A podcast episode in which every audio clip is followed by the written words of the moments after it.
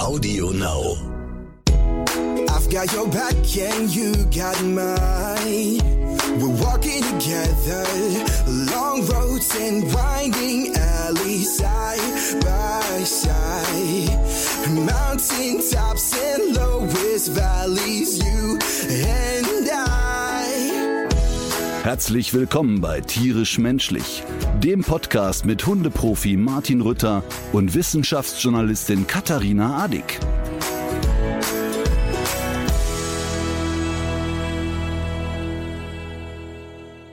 Äh, Herr Rütter, Fräulein Addig, wie ist es? Frau Adick, bitte sehr. Ähm, was gibt's Neues auf dem Ja, Entschuldigung, Rosenhof? ja. Ich habe ja seit letzter Aber Woche kein einziges Bild, kein einziges Bild von äh, von meinem neuen Lieblingspony be bekommen. Ja, weil äh, Mini Money äh, etabliert sich jetzt hier zum absoluten Popstar. Mhm. Also ich bin mir sicher, wenn die Terra Kids von Mini Money einen Instagram-Account erstellen würden, der hätte aber in, ich würde sagen, in vier Tagen mehr Follower als wir beide zusammen. Ich glaube das auch sofort. Ein gar niedlich Tier. Ich finde den ja ein bisschen hässlich, ehrlich gesagt. Ähm, darf das aber hier nicht sagen. Der sieht für mich aus wie ein Kamelmischling im Gesicht. Und der hatte diese komische Wuselfrisur. Also eigentlich ist er ein hässliches Tier, aber alle finden Mhm. ihn süß. Ist ein großes Missverständnis, aber vielleicht weil eins, das zum kommerziellen Erfolg beitragen kann. Ähm, ich glaube auch, dass das ein sehr erfolgreicher Instagram-Kanal wäre. Und ähm, apropos Instagram.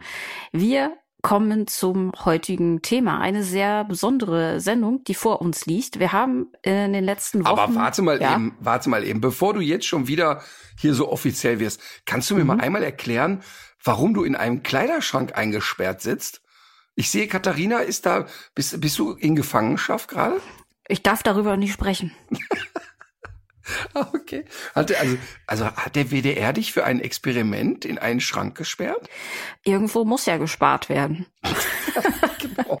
Ich mache jetzt aber trotzdem weiter, weil wir nämlich heute Ja. so viel zu erzählen haben tatsächlich. Wir haben ja in den letzten Wochen immer wieder über das Thema Qualzucht gesprochen. Bei Hunden verschiedenster Rassen, aber auch Katzen haben wir dabei immer mal wieder gestreift. Aber, und äh, hier zitiere ich, Qualzucht kann nicht nur bellen und miauen, auch Kleinsäuger sind massiv betroffen. Das Zitat stammt von Frau Dr. Antje Mergens und aufmerksamen Hörern und Hörerinnen wird sie jetzt äh, vielleicht wird der Name in, in Erinnerung sein, weil sie uns nämlich ein Video geschickt hat aus dem Maul einer französischen Bulldogge. Und dieses Video hat eigentlich so das ganze Elend der äh, Kurzschnauzigkeit sehr eindrücklich gezeigt, insbesondere die, die Atemnot, die damit einhergeht. Vielen Dank nochmal dafür, aber auch herzlich willkommen, denn Antje ist heute bei uns, um mal genau dieses Thema Kleinsäuger näher zu beleuchten.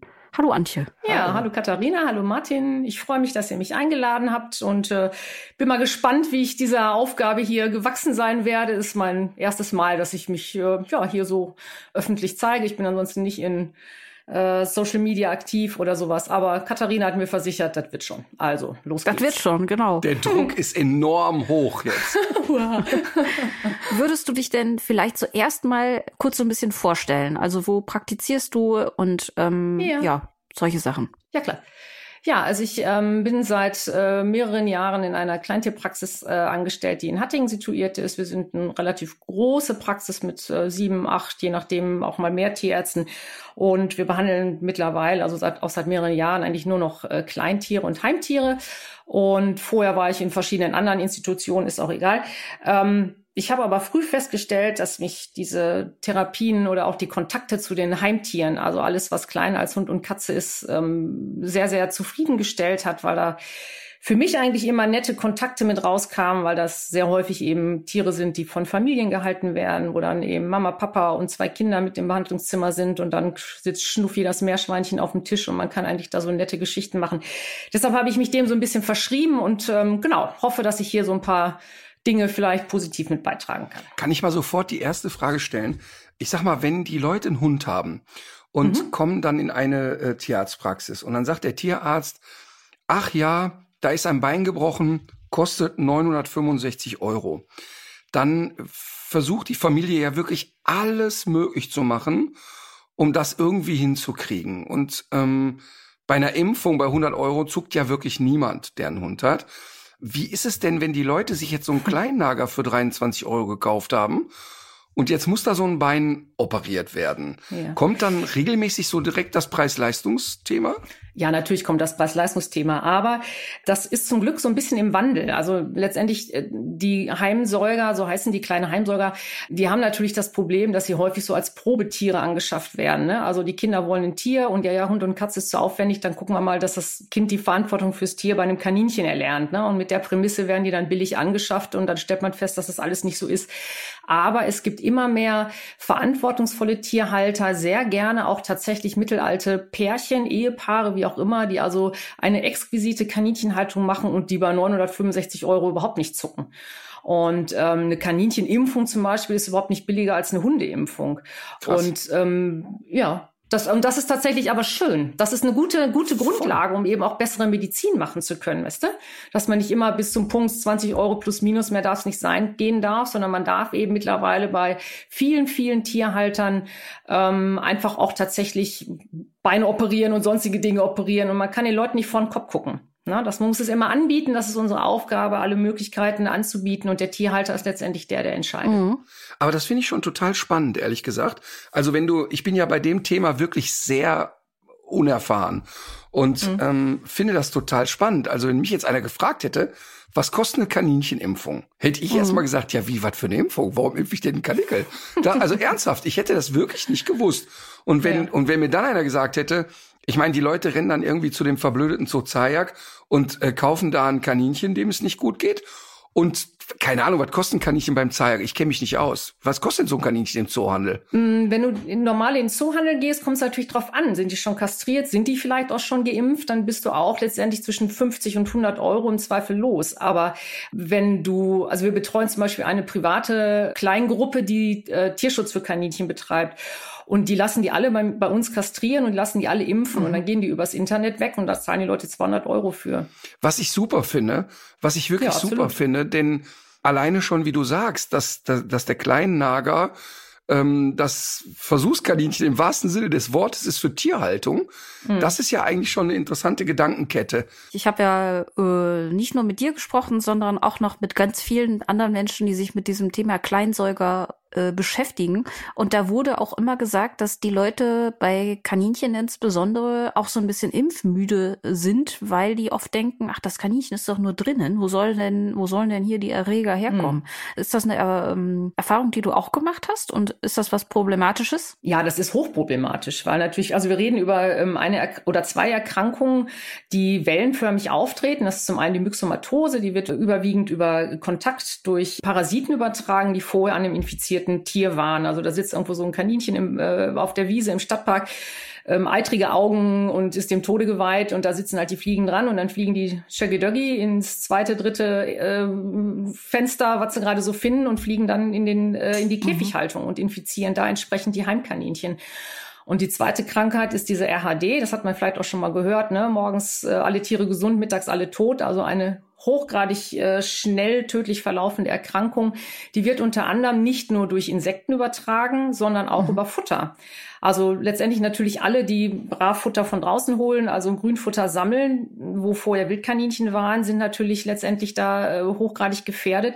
Aber eben auch jedes trockene Heu, was du egal wo kaufst. Diese Erreger die sind sehr, sehr resistent und können eben über lange, lange Zeit auch in Trockenheit überleben und die Kaninchen da entsprechend infizieren. Also sind letztendlich die Indoor-Kaninchen genauso, natürlich nicht genauso, weil sie nicht draußen sitzen, aber haben ein äh, vergleichbares Gefährdungspotenzial und die müsste man eben eben genauso alles schützen. Mhm. Ne?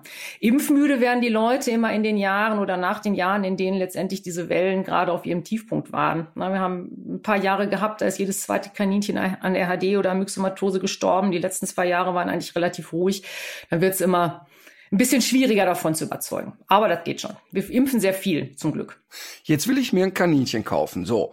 Und ich habe ja die Möglichkeiten hier, ich würde die ja dann, wenn, draußen halten wollen.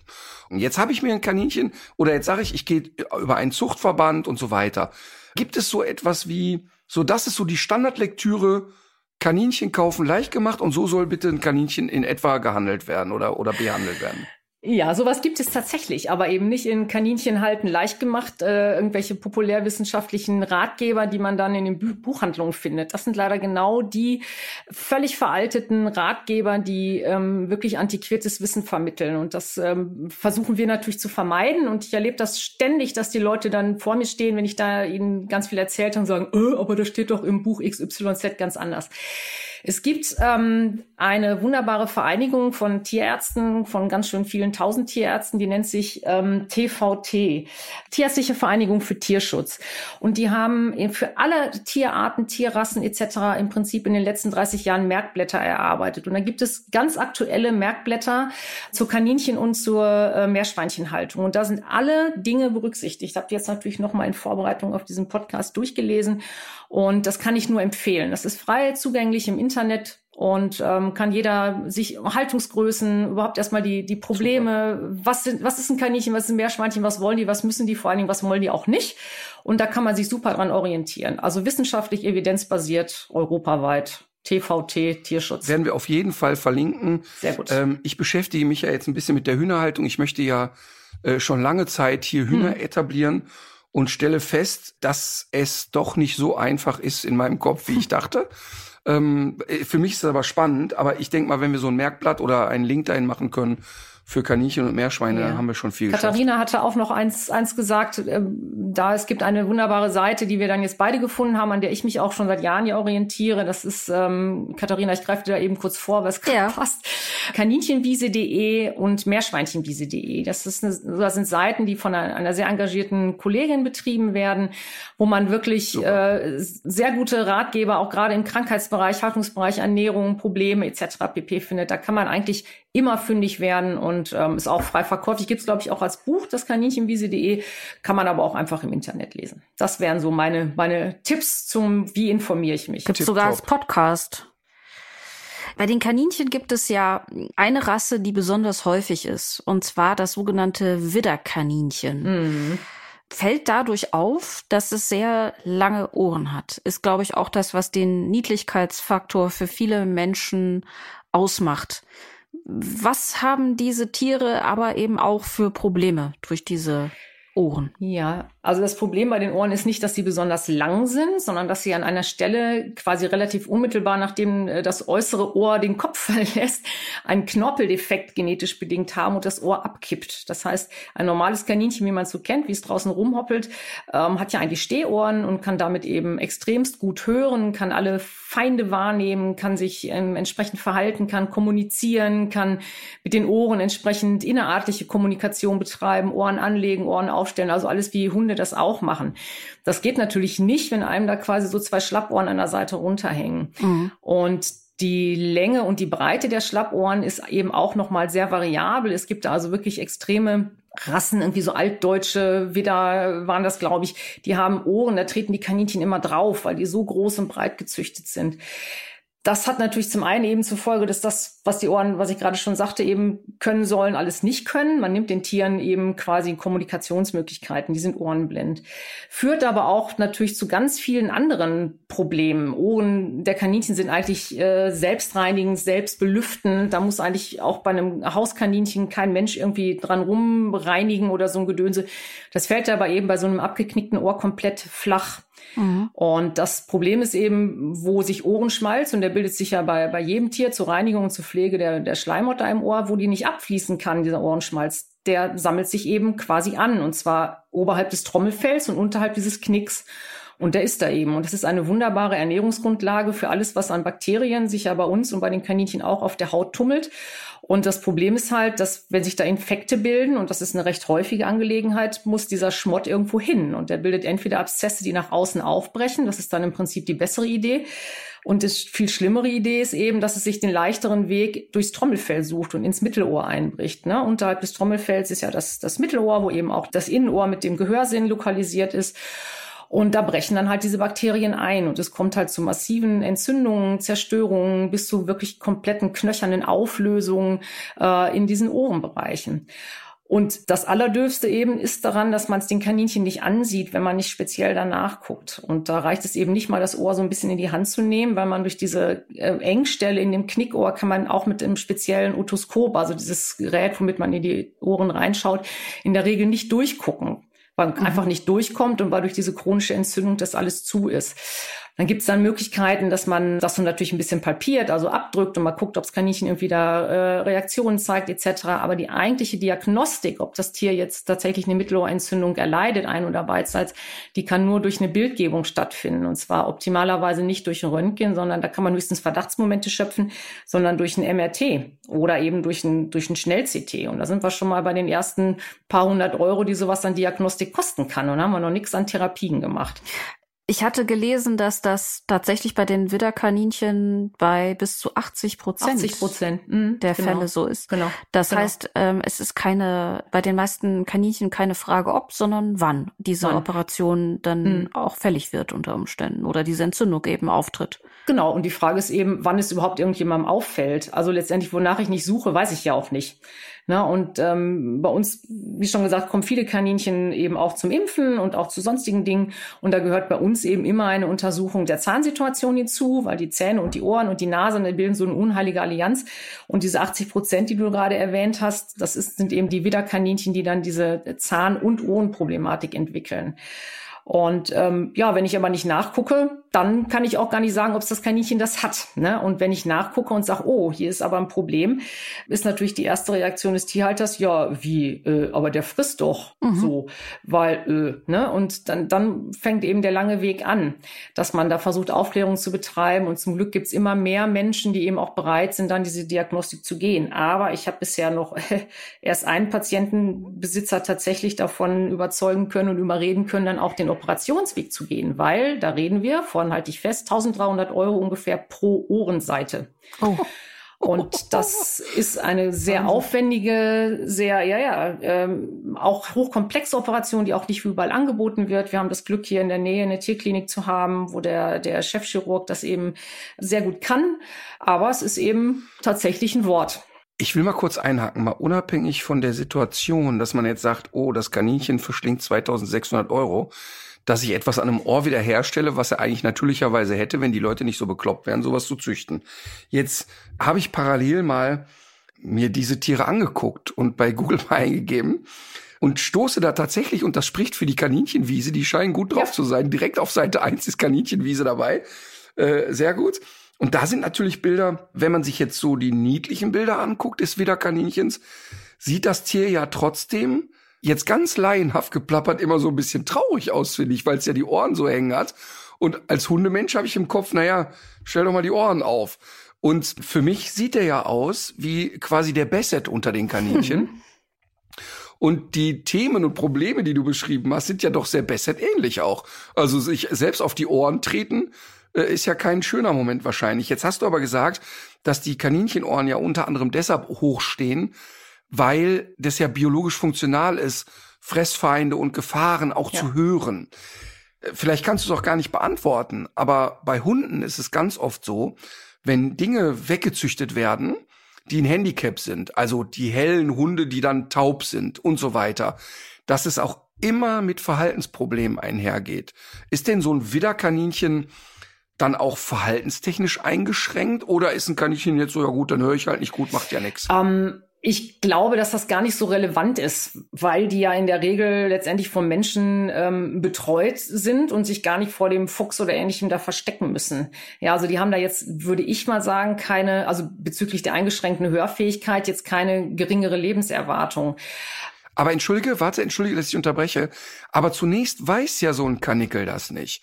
Jetzt, jetzt kommt das Kaninchen zur Welt, wird dann irgendwann so zu den Leuten gepackt. Und sagen wir mal, ich kenne ja Menschen, die Kaninchen haben, die außerordentlich scheu sind und sich auch kaum anfassen lassen und genau, so weiter. Genau, das sagst du, da ist das ähm, richtige also, Problem. Das liegt aber nicht daran, dass es ein Widderkaninchen ist. Also das liegt einfach daran, wie die Tiere quasi vermehrt werden, bevor sie abgegeben werden. Ne? Das sind ja ganz, ganz häufig eben auch Vermehrer. Also Züchter ist ja, ne, züchten heißt ja, man lässt sich Tiere vermehren, mit welchem Hintergrund auch immer. Und die werden dann eben da vermehrt und die werden genau zweimal haben die Kontakt zu Menschen, nämlich dann, wenn der, der entsprechende Vermehrer, Züchter sie aus dem Stall rausnimmt und dann wo auch immer hin zum Verkauf bringt und dann, wenn sie das nächste Mal aus ihrer Gruppe entfernt mhm. werden. Und das sind natürlich keine Tiere, die positiv auf den Menschen geprägt sind. Und das ist aber durch alle Rassen durchgehend. Das wird, kann, so wie du es beschreibst, Kaninchen haben, die kannst du nicht okay. mal aus dem Stall rausnehmen, ohne dass sie sich und andere umbringen. Und es gibt aber eben Kaninchen, die wunderbar im Familienverband aufwachsen, die nicht mit drei Wochen von ihrer Mutter getrennt werden, sondern die einfach das Lernen des Menschen gut sind. Ne? Wie bei, bei den Hunden auch in dieser Prägungsphase. Und das ist dann, geht aber auch durch alle Rassen durch, sowohl durch Stehohrkaninchen als auch durch Widderkaninchen, Okay. Ne, das ist da eher ähm, nicht das Problem, dass die durch die mangelnde Hörfähigkeit da ein Problem haben. Mhm. Also das äh, halte ich nicht für, okay. für ein eklatantes Problem. Aber du hast es ja eben schon angedeutet, so die Ohrenstellung spielt ja so für die innerartliche mhm. Kommunikation eine riesig große Rolle. Ja. Da gibt's ja eine, eine, richtige Bandbreite auch äh, ja. von, von Ohrenstellungen, die die verschiedensten Sachen eben ausdrücken. Mhm. Und ich habe auch gehört, dass es bei diesen Widderkaninchen oft Probleme gibt eben beim Vergesellschaften, dass es dann eben zu Kämpfen kommt, weil sich ein Missverständnis entsteht. Ja. Ähm, und ähm, dass es dann auch durch diese Ohren, auf die man dann ja auch immer so herumtritt, äh, dass es da auch zu schweren Verletzungen kommen kann. Also es ist erstmal ganz erstaunlich, finde ich, was durch diesen falschen Knick für eine Bandbreite von Schrecklichkeiten irgendwie ja, ausgelöst wird absolut. für das Kaninchen. Ja. Und ja. was dem Kaninchen ja auch noch zu eigen ist, anders als jetzt dem Hund vielleicht noch mal, dass es ja darauf ausgelegt ist, dass es eben nicht zeigt, dass es Schmerzen hat. Weil das ja einerseits für Fressfeinde ein mhm. gefährliches Signal wäre, aber ja wohl auch innerhalb der Gruppe, dass es dann auch sozusagen ausgegrenzt wird und so weiter. Das heißt, ein Kaninchen legt es immer darauf an, die Schmerzen und seien sie noch so stark, auch zu verstecken. Das heißt, ich könnte mir vorstellen, du hast auf deinem Tisch immer mal wieder auch Fälle von Kaninchen, die unter Umständen schon seit Jahren leiden, ohne dass die Halter und Halterinnen das wirklich gemerkt haben, oder? Das ist völlig richtig. Also das ist genau das Problem dieser, dieser Tiere, die im äh, Sozialverband leben, dass sie eben nicht ausgegrenzt werden wollen. Ne? Und das sind zum Teil wirklich Extremfälle, dass die Leute kommen, waren vielleicht auch in ihrem Leben noch nie beim Tierarzt, nie geimpft, nie hat den einer irgendwie untersucht und dann kommen die Kaninchen frisst nicht, schon seit ein paar Tagen. Und dann guckt man denen einmal ins Maul, guckt sich die Zähne an und denkt, ja, das ist auch richtig, dass der das kann nicht mehr fressen. Und, äh, ne, und findet dann eben neben den Zahnproblemen auch diese Ohrenprobleme und es ist den Besitzern bislang nicht aufgefallen. Ne? Wobei man natürlich auch sagen kann, nicht jeder Besitzer ist gleich. Also die Verantwortungsvollen, die machen das schon so, dass sie die Kaninchen wöchentlich wiegen, dass sie eben nach den so gut wie möglich nach der Zahngesundheit gucken etc. pp. Denen fällt das dann schon auf, wenn das Kaninchen Woche für Woche 50 Gramm abnimmt, obwohl es ihm nicht zeigt, warum. Und die kommen dann eben auch hoffentlich immer so zeitig zum versierten Tierarzt, äh, dass dann da letztendlich Gründe gefunden werden können, die dann auch behandelbar sind. Das sollte ja das Ziel sein. Ne? Aber das ist völlig richtig. Das ist immer dieses, wieso, das frisst doch, das kann doch nicht zahnkrank sein. Oh, mein täglich Brot. Und ähm, wie sind dann die Reaktionen? Also ich könnte mir vorstellen, dass viele Leute davon ja auch schockiert sind oder erstmal auch ein schlechtes genau. Gewissen haben, ne? Genau, ja, sowohl als auch. Also schockiert ist tatsächlich richtig. Ich bin da zum Teil auch sehr drastisch in der Wortwahl, weil man muss ja auch immer ganz klar sagen, im Mindesttierschutzgesetzes gibt es eben auch keine Option zu sagen, ich weiß, dass das Tier hat jetzt Schmerzen, äh, ich mache aber nichts. Das muss man eben ganz klar kommunizieren, dass es hier genau die zwei Optionen gibt. Entweder man lässt sich zumindest auf so einen Weg ein, dass das Tier vermeintlich, hoffentlich eben ein schmerzfreies Leben haben kann, oder man erlöst das Tier, weil das mhm. eben mit dem Tierschutzgesetz entsprechend ähm, zu regeln ist. Ne? Das sind die beiden Optionen. Aber ist denn dieses Schlappohr und dieses, da kriegt ein Tier lange Ohren nach unten gezüchtet, ist das denn wirklich genau die Geschichte wie bei den verrückten äh, Hundezüchtern, so nach dem Motto, wir finden das süß und deshalb fördern ja, wir es. Ja, also es gibt ja nicht nur die Schlappohrdeviationen, ne? Das sind ja, das sind ja jetzt auch diese Miniaturohren, diese Löffelöhrchen, die dann wirklich nur noch einen Zentimeter hoch sind. Das ist, geht nur um die Bedienung des, des, des Marktes, ne? Das ist wie bei Hund und Katze. Das heißt, es gibt jetzt auch einen Trend, dass Kaninchen gezüchtet werden, die winzig kleine ja, Ohren haben. Nennt sich Löffelohren. Das gibt's aber in allen Rassen. Also es ist jetzt, äh, das, also diese, diese Ohrenvariation, das macht eben wieder so ein, so ein Alleinstellungsmerkmal. Weißt, mhm. Das ist wie bei den Hunden. Da reicht es nicht mehr, eine französische Bulldogge zu sein, sondern die muss auch noch eine Silberfarbe haben oder dir muss auch noch ein Möllfaktor mit rein, damit man noch besonderer ist. Mhm. Und das ist genau das Gleiche bei den Kaninchen. Und diese Mini-Ohren haben eben andere Probleme. Ne? Denen fehlt dann die Thermoregulation. Und du kannst in so einem Mini-Ohr zum Beispiel, stehe ich dann oft da und habe Tiere, die, die müsste ich eigentlich intensiv therapieren mit Infusionen und so ein Gedönse und habe aber überhaupt keine Möglichkeit, in die Venen, die in so einem Mini-Ohr stecken, überhaupt noch irgendeinen venösen Zugang einzubasteln. Ne? Und dann steht man auch da und sagt, ja, wäre schön, aber die Physiognomie dieses Tieres macht es nicht möglich, dass man es intensiver und ähm, erfolgversprechender behandelt. Und das ist natürlich auch eigentlich was, was nicht, ja, was nicht tierschutzkonform ist. Ne? Also da, da kann ich wirklich nur jedem Hörer und jeder Hörerin mal äh, raten, äh, tatsächlich Kaninchen Löffelohr zu hm. googeln. Das habe ich nämlich hier parallel gemacht. Da sind teilweise Kaninchen dabei, die hätte ich als Laie als Chinchilla bezeichnet. Ach was. Die, die also wirklich total ja, absurd. Ja. Also Jetzt, jetzt werden mich alle steinigen da in der Szene. Ich habe, wie gesagt, überhaupt keine Ahnung davon, aber hier sitzen so graue kleine Silberzwerge. Löffelohr, also, also ganz kleine Tiere mit ganz kleinen Ohren. Hätte ich jetzt als Doofkopf gesagt, ja, Chinchilla. Mhm ich verstehe die Menschen nicht. Aber krass, war mhm. mir nicht bewusst, also dass da auch bei den Kleinlagern die Leute da durchknallen. Ja. Was mir nicht bewusst war, ähm, ist, dass ja auch dieses Thema Brachycephalie bei den Kaninchen auch eins ist. Also dass auch da die Kurzschnauzigkeit herbeigeführt wird. Und da gibt's ein Beispiel auf Burg Nagezahn, residiert derzeit Pumuckel.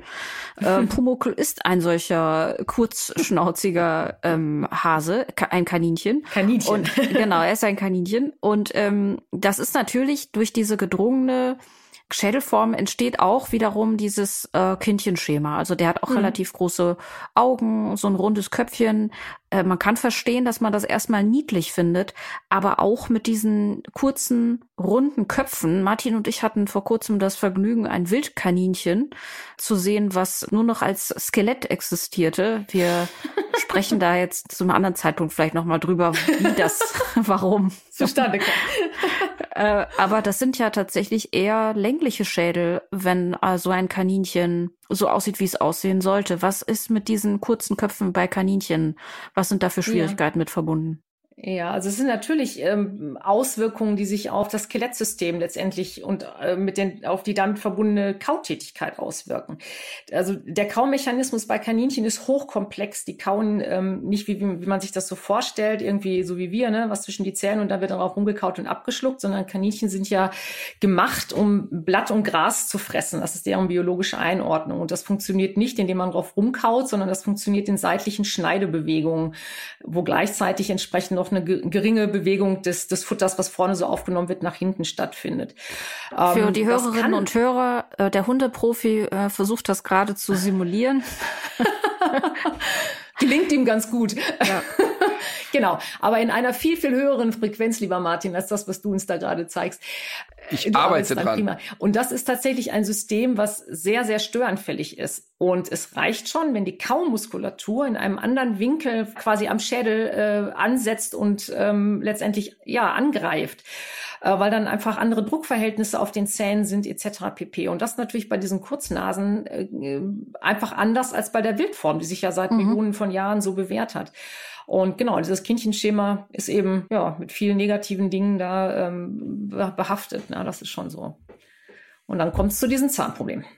Es gilt ja immer so, das hast du ja schon zu Anfang gesagt, das Kaninchen als kleiner Testballon für das Kind, ob das wohl irgendwann mal vielleicht mit dem Hund klarkommt. Sozusagen, wir gucken mal mit einem Tier, wo es nicht so drauf ankommt, das Anfängermodell sozusagen, wie es mhm. läuft.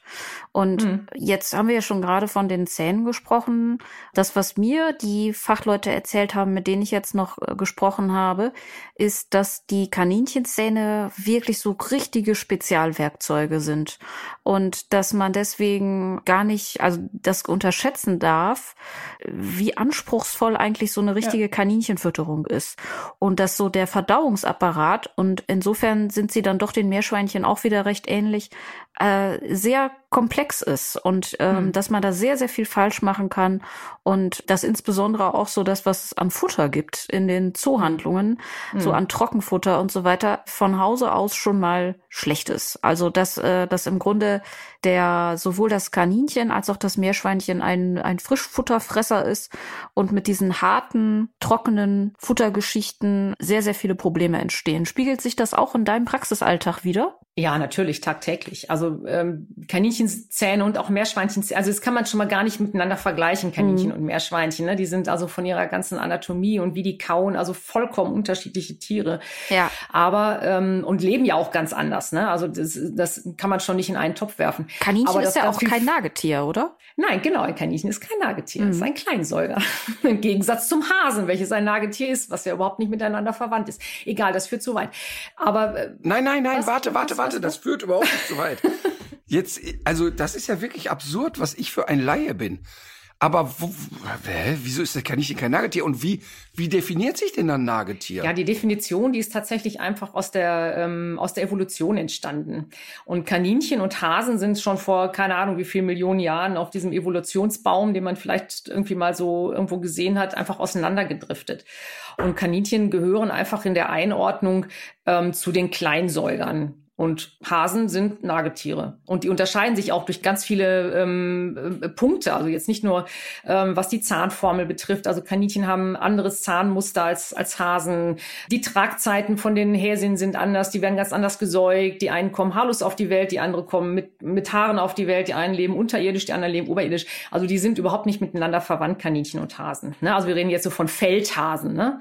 Wildkaninchen sind Aber Wildkaninchen. wie definiert man denn jetzt das Nagetier? Das ist wie definiere ich denn das Nagetier? Woher weiß ich so? Dann, dann musst kannst du wahrscheinlich gar genau. Dann musst du die, dann musst du einfach ähm, tatsächlich in den in der Evolution graben. Ich weiß nicht, wer irgendwann gesagt hat, ähm, okay. ab hier ist das kein Nagetier mehr oder was jetzt. Ähm, natürlich nagt auch ein Kaninchen, aber es zählt halt einfach von der Morphologie und von der Einordnung nicht zu den Nagetieren, was aber letztendlich auch einfach akademisch ist. Also letztendlich Nagetier. Okay, also Klein Martin wollte jetzt eigentlich sowas hören wie, das erkennt man, weil der Zahn ist mhm. sowieso und der Kopf so und deshalb ja, da hast du auch, da hast du aber auch recht, weil zum Beispiel die, also die Kaninchen haben nicht äh, nur die zwei äh, Schneidezähne, die man oben sieht, sondern die haben oben vier Schneidezähne. Ne? Das sind so zwei kleine Stiftzähne hinter jeweils hinter dem äh, dem äh, gut sichtbaren äh, Schneidezahn und da greift das untere Schneidezahnpaar quasi so scherenartig ein. Das nagt da zwar trotzdem mit, aber das haben eben nur die Kleinsäuger und die Nagetiere haben das nicht. Die haben eben oben immer nur zwei und nicht vier Schneidezähne. Das ist vielleicht die, also so, so. das hat irgendeiner so definiert, dass das dann so ist. Also, aber das ist Evolution und keine Ahnung, vor wie vielen Millionen Jahren das so entstanden ist und fürs Kaninchen sich so günstig ergeben hat. Man muss das Kaninchen nach dem Großvater fragen. So ungefähr. Nee, aber Kaninchen, ich dachte, nee, nee, nee, nee, Kaninchen und Hasen sind gar nicht miteinander verpaarbar. Ne? So kann es nicht, gibt nicht so eine Mischung aus Kaninchen und Hasen. Die sind einfach so weit voneinander entfernt, dass die überhaupt nicht miteinander vermehrungsfähig sind. Ja, ich dachte tatsächlich auch Ach, bis Gott. zu dieser Recherche, dass die äh, verwandt sind. Und ich habe auch gedacht, dass man das Nagetier daran erkennt, dass die Zähne einfach nachwachsen und ständig. Nee ständig nachwachsen. Ja. Nee, ein das Trugschluss. tun sie bei Nagetieren. Das ist ein Trugschluss, weil es eben viele Nagetiere gibt, bei denen das genau gar nicht der mhm. Fall ist, wo nur die, wo nur die Schneidezähne nachwachsen, aber die Backenzähne nicht. Also die Anatomie des Kaninchenzahnes ist ja die, dass es, äh, weil es eben den ganzen Tag eigentlich so harte oder ähm, abrasive Nahrung äh, in Frischform dazu sich nimmt, äh, müssen die Zähne eben letztendlich ständig erneuert werden. Und das macht es nicht wie so ein Haifisch, der da 21 Zahnreihen hat und die dann immer komplett auswirft, sondern die Zähne der Kaninchen wachsen lebenslang nach. Und zwar, mhm. halt dich fest, das wächst pro Woche auf den Backenzähnen mit einer Geschwindigkeit von vier Millimetern. Und die wow. Schneidezähne entsprechend auch zwei, drei, vier Millimeter. Und da kann man sich vorstellen, wenn dann entsprechend ein Futter gegeben wird, was diesen Abrieb nicht kompensiert, dann wachsen diese Zähne halt einfach trotzdem weiter, obwohl sie nicht mhm. abgenutzt werden. Mhm. Und wo wachsen die hin? Ja, genau. Die haben zwei Möglichkeiten. Entweder wachsen sie Richtung Maulhöhle und werden halt im Maul immer länger und das Kaninchen kann im besten Fall dann das Maul nicht mehr schließen. Da fällt es dann auch dem Besitzer mal auf. Oder die wachsen eben in Richtung ähm, Zahnwurzel. Ja, das heißt, bei den Oberkieferzähnen wachsen die Zahnwurzeln dann in die Nasennebenhöhlen ein, führen dann eben zu Nasenerkrankungen. Und bei den Unterkieferbackenzähnen wachsen sie dann halt irgendwann so weit, dass sie auch durch den Unterkiefer durchbrechen können. Und das mhm. sind dann diese Kaninchen, die diese massiven Abszessprobleme bekommen. Ne? Die kriegen dann Tischtennisball große Abszesse und wenn man schon mal selber weiß, wenn man schon mal eine Zahnwurzelentzündung hatte und oh, sich dann oh. freut, wenn der Zahnarzt den Zahn endlich stillgelegt hat, kann man sich vorstellen, welche Qualen diese Tiere tatsächlich erleiden. Und das ist ganz, ganz, ganz schrecklich. Sind das die häufigsten Probleme, die Krass. du so bei Kaninchen hast, so Zahnprobleme? Tatsächlich ja. Zahnprobleme habe ich, äh, ich würde mal vielleicht sagen, geschätzt 70 Prozent der, äh, der Kaninchen, ähm, die mit Problemen kommen, haben Zahnprobleme. Entweder so offensichtlich, weil eben der Abszess schon quasi da neben dem Kaninchen herrollt, oder ähm, weil eben sich die Folgeprobleme ergeben haben. Kaninchen frisst nicht, Kaninchen nimmt ab, Kaninchen hat Durchfall. Und das ist natürlich was, was man äh, immer in die äh, Differentialdiagnosen mit einbeziehen muss. Also eine Zahnuntersuchung beim Kaninchen und auch beim Meerschweinchen und auch bei den anderen Nagetieren gehören immer mit dazu. Und das wird sehr, sehr häufig eben leider nicht durchgeführt, ne, mhm. sodass viele Erkrankungen sehr, sehr lange unentdeckt bleiben. Aber nochmal ganz kurz, jetzt habe ich, jetzt habe ich da irgendwie sechs Kaninchen in meiner Gruppe und irgendwie schaffe ich denen einen vernünftigen Lebensraum. Aber trotzdem muss ich die regelmäßig wiegen, weil das eben so ein gravierendes Thema ist. Ja, ganz genau. Also letztendlich gibt es, ähm, kann man auch zum Beispiel auch wunderbar auf dieser äh, Seite von dieser TVT, was ich vorhin angesprochen habe, nachlesen, was man als Tierbesitzer gut machen kann. Also du musst letztendlich die Gesundheit deines Tieres überwachen. Das weißt du aus dem Tierschutzgesetz genauso wie vom Hund. Ne? Du musst sie artgerecht entsprechend unterbringen etc. pp.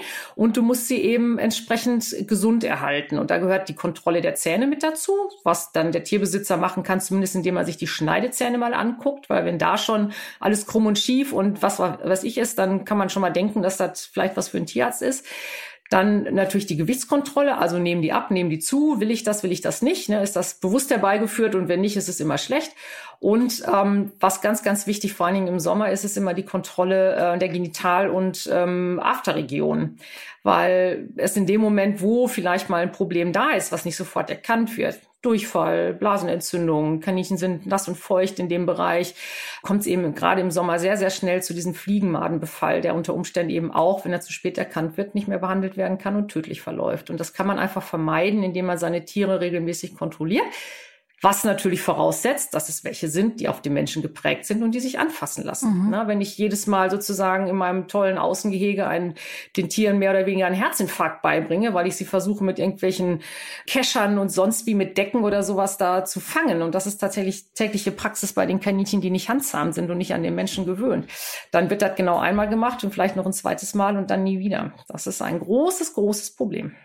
Ich würde gerne noch über zwei Rassen sprechen, weil das mhm. jetzt gerade so gut passt, habe ich den Eindruck. Denn da geht es zwar auf der einen Seite auch um die äh, Zucht und um die, um die Qualzucht, aber man kann das ja gar nicht so genau trennen von den Haltungsbedingungen. Mhm. Und da äh, habe ich noch an das Rex-Kaninchen mhm. gedacht, was sich ja, glaube ich, dadurch auszeichnet, dass das Fell an den Pfoten ganz anders strukturiert ist ja, das ist bei den Rexkaninchen ist halt das ganze Fell anders strukturiert. Ne? Mhm. Das ist eben so ein gekräuseltes Fell von vorne bis hinten und das äh, sieht dann auch wieder toll aus und ist wieder anders als die Kaninchen vom Nachbarn und deshalb muss man die haben. Die Kräuselung bedingt. Sieht aus wie eine Siamkatze.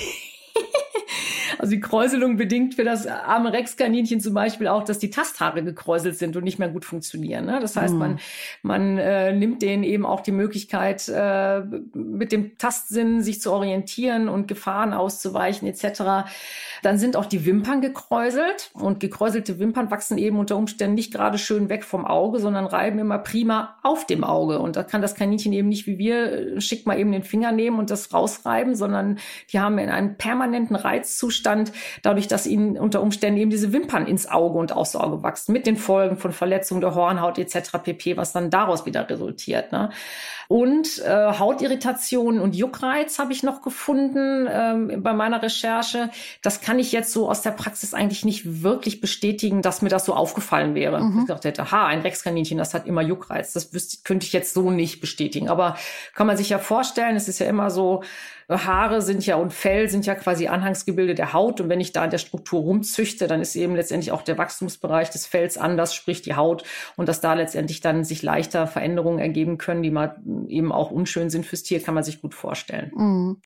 Da äh, weiß ich, dass, äh, dass es auf Burgnagezahn damit nämlich auch Erfahrungen gibt. Und zwar haben die wohl an den Pfoten weniger Haare als äh, für gewöhnlich. Das heißt, da fehlt so ein bisschen die Feder- und Schutzwirkung. Mhm. Ja, und mhm. äh, mhm. da wurde mir Also das war, hörte sich wirklich ganz schrecklich an, dass das eben mhm. dazu führt, dass der das durch den harten Untergrund und dann möglicherweise auch noch durch hm, Verschmutzung, durch Urin und so weiter, mhm. dass erstens die Haut aufgeht und mhm. sich hm. dann eben auch Infektionen bilden und mhm. ähm, dass es zum Teil wirklich bis auf den Knochen runtergeht ja. und das auch ein, ein chronisches Leiden ist mit unheimlichen Schmerzen. Die Tiere können dann nicht mehr auf ihren Pfoten stehen. Genau. Das passiert nicht nur eben bei harten Boden, sondern es gibt ja auch viele Haltungsbedingungen, die vom Untergrund her bei der Indoor-Haltung sehr ungünstig sind. Also gerne wird ja dann so ein Kunstrasen verlegt, also so ein schöner plastikgrüner Belag, ja, der mhm. natürlich total, ne, die, die hüpfen da drüber, die, das ist so wie beim auf dem Kunstrasen, wenn da die Hockeyspieler drüber rutschen, die haben ja auch offene Knie.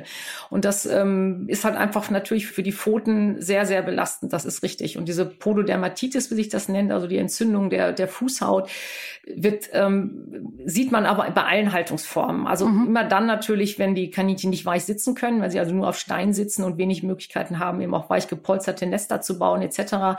Und natürlich besonders dann, wenn sie das, was du auch sagtest, eben in ihren Ausscheidungen sitzen müssen, wenn also die Käfighygiene nicht gut ist oder die Tiere einfach eine Erkrankung haben, die das bedingt. Nicht? Und da gibt's ja nun zahlreiche, die da äh, letztendlich äh, da leider Gottes dem Vorschub leisten. Ne? Und dann gibt's wirklich hochgradig De Dekubitus. Ne? Und die Kaninchen haben nicht viel Gewebe über ihren ähm, oder vielmehr unter ihren Fußknochen. Und dann ist es eben sehr schnell alles durch und offen. Wahnsinn. Mhm. Ich habe jetzt parallel, das habe ich echt in keiner Folge bisher so gemacht, aber ich gucke jetzt gerade die ganze Zeit parallel. Äh, das ist wirklich total verrückt. Jetzt bin ich beim mhm. Rex-Kaninchen Königsmantel-Schecke und die sehen aus, als hätte man da einen Australian Shepherd reingekreuzt. Das ist ja wirklich, das ist ja wirklich, das ist, also, äh, ich kann überhaupt nicht natürlich beurteilen, was gesund und was nicht ist, ne? Aber auch da, es scheint da de, de, der gleiche Irrsinn zu walten wie in der Hundezucht. Ja da, dass ich so schon beim nur ein bisschen querstöbern und googeln die die auch die verrücktesten Ausprägungen mhm. sehe. Also äh, ganz extrovertierte Zeichnungen, ganz ja, es sieht keine Ahnung, wie sieht wie sieht die aus hier Königsmantelschecke, als wenn da einer die so gesprenkelt hätte. Das ist, äh, ja, Schecken ist auch nochmal so ein verrückt. Thema. Also, Scheckenzucht, die Farbzucht Schecken. Das ist äh, auch eine ganz schreckliche Geschichte, aber kommen wir ja vielleicht später nochmal zu. Aber ist es, aber ist es wirklich tatsächlich genauso motiviert, wie das jetzt in der Hundezucht ist, so nach dem Motto, es muss was Besonderes sein, dann ist der Gewinn vielleicht auch ein bisschen höher. Ich hab, äh, züchte etwas vielleicht exotisch an, anmutendes, um dann höheren Preis erzielen zu können? Ja, natürlich. Ohne Frage. Also ich sag mal, der Unterschied zu den Hunden ist natürlich, dass die Menschen zum Glück nicht mit ihren Kaninchen an der Leine sich draußen präsentieren und jeder sehen kann, ah, Herr Müller hat einen neuen Tralala und der hat jetzt besonders irgendwas, sondern das spielt sich natürlich viel mehr im Verborgenen ab. Und ich sag mal, den meisten äh, Kaninchenbesitzern, die einfach für sich oder für ihre Kinder eben Kaninchen kaufen, die haben von diesen ganzen Problemen überhaupt gar keine Ahnung und die wissen natürlich nicht, woher auch. Sie werden ja nicht informiert, wenn sie letztendlich da ähm, sich nicht auf den entsprechenden Seiten selber umtun. Ähm, und das ist, glaube ich, gar nicht das Problem. Ich denke vielmehr, dass in diesen Zuchtverbänden, wobei ich da jetzt nicht wirklich internes Wissen habe, ne, dass da, dass die sich da gegenseitig eben auch so hochpushen, ne, dass äh, mhm. dann auf den Ausstellungen, diese ganzen Ausstellungsgeschichten, mhm. dass da wieder äh, ne? Und man muss ja auch dazu sagen, es wird ja wahrscheinlich auch viel, viel mehr unterirdisch gezüchtet, weil es keiner so richtig kontrolliert und das Kaninchen ja immer noch ein lebensmittellieferndes Tier ist. Mhm. Das heißt, in dem Moment, wo so ein Züchter eine große Ausschussware produziert, weil die Farbwahl vielleicht doch nicht so richtig toll war oder ähnliches, dann gehen die halt einfach in den Kochtopf. Na, also die dürfen ja auch schlachten und dann werden die eben gegessen, was ja per se nicht schlimm ist, aber das führt natürlich dann dazu, dass äh, unter Umständen eben viel mehr Tiere ähm, da ähm, auf dem Wege gezüchtet werden und dann einfach gar nicht irgendwie auffallend werden. Mhm. Bevor wir gleich noch über die Schecken sprechen, das dürfen wir nicht vergessen, habe ich mir noch eine Sache notiert, auch weil das gerade noch mal so ein bisschen zum Thema Haltung auch was aussagt und und auch was wollen eigentlich Kaninchen und was wollen sie nicht. Mhm. Und zwar das Angora-Kaninchen. Mhm. Soweit mhm. ich das verstanden habe, ist das ja extrem pflegeaufwendig mhm, und muss, muss glaube ich, sogar alle vier bis fünf Wochen geschoren werden und mhm. ähm, kann sogar im Sommer Und von den Sommern haben wir jetzt hm. ja besonders heiße. Kann das ja jetzt auch irgendwie sogar recht gefährlich sein. Wie, hm. Äh, was hast du für Erfahrungen mit Angora-Kaninchen? Ja, genau diese. Also das sind halt Kaninchen, die leben eigentlich quasi nur in ihrem Fell. Abgesehen davon, dass man bei denen manchmal gar nicht weiß, wo vorne und hinten ist, geht es dem Kaninchen wahrscheinlich genauso, weil es vorne nicht gucken kann. Ja, die leben in ihrem Fell, Wusel über dem ganzen Kopf und können einfach nichts sehen. Mhm. Ne, das ist so wie bei einem Briar oder was weiß ich was, wo diese äh, oder beim Riesenschnauzer, ne, wo vorne die die die Stirnhaare über die Augen gezüchtet sind und ihr ja auch immer sagt, die müssen kommunizieren, die müssen sehen können. Das können diese Kaninchen eben auch nicht. Und natürlich in diesem Fell bleibt halt alles hängen. Also jede Art von Einstreu, jede Art von, äh, haben wir auch noch nicht drüber gesprochen, eben dieser Zekotrophe, dieser Blinddarmkot, die das, das äh, vom Kaninchen eigentlich regelmäßig selber wieder aufgenommen wird, gefressen wird, für die Verdauung wichtig. Das kann eben nicht stattfinden, weil das da mhm. alles in diesem Fell hängen bleibt. Parasiten fühlen sich da natürlich besonders wohl, weil sie eben nicht gefunden werden. Die Kaninchen können sich da nicht putzen, etc. pp. Und leider hat der Mensch vergessen, zu der Fellstruktur eben anzuzüchten, dass diese Kaninchen sich gerne bürsten wachsen lassen. Mhm. Weil das ist genau das Problem. Dann hat man da so Fellmonster, die völlig verdreckt sind, aber man kommt nicht an die dran. Und genau, muss halt irgendwie sehen, wie man damit klarkommt. Und ich habe tatsächlich zwei lange Jahre betreut, wo auch die Dame im besten Wissen und Gewissen da irgendwie zwei aus so einem Tierschutz gerettet hat. Und die musste ich tatsächlich alle vier Wochen so ein bisschen sedieren, um da also Intensivfellpflege zu, zu betreiben. Und das kostet dann auch nicht nur 2,50 Euro, da bin ich eine Stunde zu Gang und was eine Tierarztstunde kostet, wird sich ja demnächst vielleicht ändern. Aber das ist eben auch was, was man mit berücksichtigen muss. Ne? Und für die Kaninchen Wahnsinn. ist es nicht schön. Und ich, nein, totaler Schwachsinn. Und das, ich meine, da weiß ich ja bei Hunden echt ein Lied zu singen, was die Leute sich da ans Bein nageln und alles züchten und immer mehr Fell und immer bescheuerter und immer weniger Kommunikation mhm. möglich. Also jetzt Briar ist echt ein schönes Stichwort. Wie oft habe ich Briars im Training, die angeblich ohne zu kommunizieren Leute gebissen haben und äh, du siehst einfach nicht mehr, wenn er die Nase kraus zieht oder wenn er eine Left so hochhebt zum Drohnen, weil er überhaupt nicht mehr richtig kommunizieren kann aufgrund der Fellstruktur. Jetzt lese ich hier noch parallel auch noch mal ein schönes Ding. Die Holländer greifen jetzt ein beim Thema äh, Angora-Kaninchenzucht und wollen das untersagen, weil tatsächlich immer noch die Angora-Wolle der Kaninchen durch zum Teil Zupfen an den lebenden Tieren gewonnen wird. Also das heißt, die Leute haben dann eine Angora-Kanikelzucht und rupfen denen das Fell aus um die Wolle zu gewinnen. Also äh, absolut geisteskrank kann man wirklich sagen. Verrückt, verrückt, verrückt, verrückt. 90 Prozent der verkauften Angora-Wolle kommen tatsächlich aus China, hm. aber trotzdem auch in Europa wird das betrieben und die Holländer schieben dem Ganzen jetzt einen Riegel vor. Finde ich eigentlich auch ganz klug. Aber überleg Krass, mal. dass es das überhaupt noch gab, ne? Interessant. Äh, der deutsche damalige Landwirtschaftsminister Schmidt sagte zu dem Thema, also er behauptet, dass etwa 500 Tonnen Angora-Wolle weltweit durch die Lande geschoben wird. Ich meine, wie viel Kanikel muss man da rupfen, um 500 Tonnen mhm. zu gewinnen? Wahnsinn. Ja, Angora ist ja nicht nur Kaninchen, ne? Es gibt ja auch Angora-Ziegen und ich glaube, dass Angora nicht nur vom Kaninchen stammt. Das müsste man dann vielleicht noch mal Nein, nein, das ist klar, sagen. aber es geht Nee, okay. das ist klar, aber in dem Artikel, den ich hier sehe, okay. ähm, da ist tatsächlich die Rede vom vom Rupfen der Angora-Wolle okay. aus den Kaninchen und das ist ja schon äh, also ich meine unabhängig welches Tier ich da rupfe, aber muss man auch mhm. erstmal drauf kommen, ne? Jetzt haben wir so viel über die Kaninchen gesprochen. So viel wird, weiß ich gar nicht, wird so viel eigentlich im Studium über Kaninchen überhaupt gesprochen? Also meine Studienzeit liegt ja schon eine ganze Ecke zurück. Das ist ja doch weit im letzten Jahrtausend gewesen. Und ich habe genau in meinem Studium einmal ein Tier, was nicht Hund und Katze war, gesehen. Und das war eine Schildkröte. Ach, das was? nur, weil der, weil der, ja, ich habe von Kaninchen ähm, wurde zu den, wann habe ich studiert? Ende der 80er, Anfang der 90er. Da gab's nix. Und dann kam ein Professor, der Namen nenne ich jetzt hier alle mal nicht, der war super ähm, versiert auf dem Bereich der Exoten und Kaninchen etc pp. Aber das fing dann leider an, als ich da den Laden schon verlassen habe in Berlin. Das ist alles, ja, zum einen natürlich am Anfang Learning on the Job. Ne? Und da muss man eben auch Glück haben, dass man vielleicht einen Lehrtierarzt bekommt, wo man dann eben auch äh, mit sowas konfrontiert ist. Und dann muss man eben überlegen, finde ich das interessant, finde ich das nicht interessant.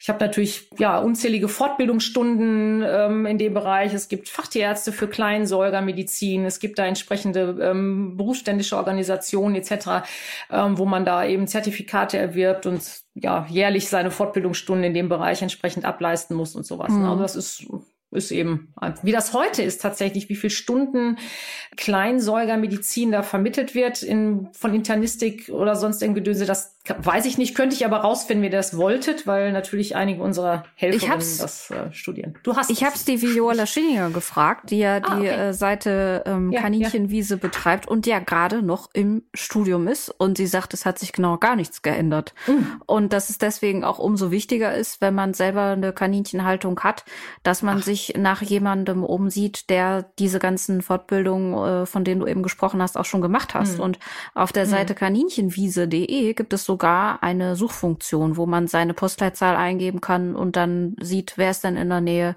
ein wenig versierter. Aber ich finde das interessant, denn wenn ich jetzt, sagen wir mal, ein Tiermedizinstudium ins Leben rufen würde und ich würde jetzt entscheiden, was da gelehrt wird und habe ja von Medizin keine Ahnung, dann würde ich ja als erstes mal überlegen, in welchen Einsatzbereich gehen denn die Tierärzte? Wo brauche ich die?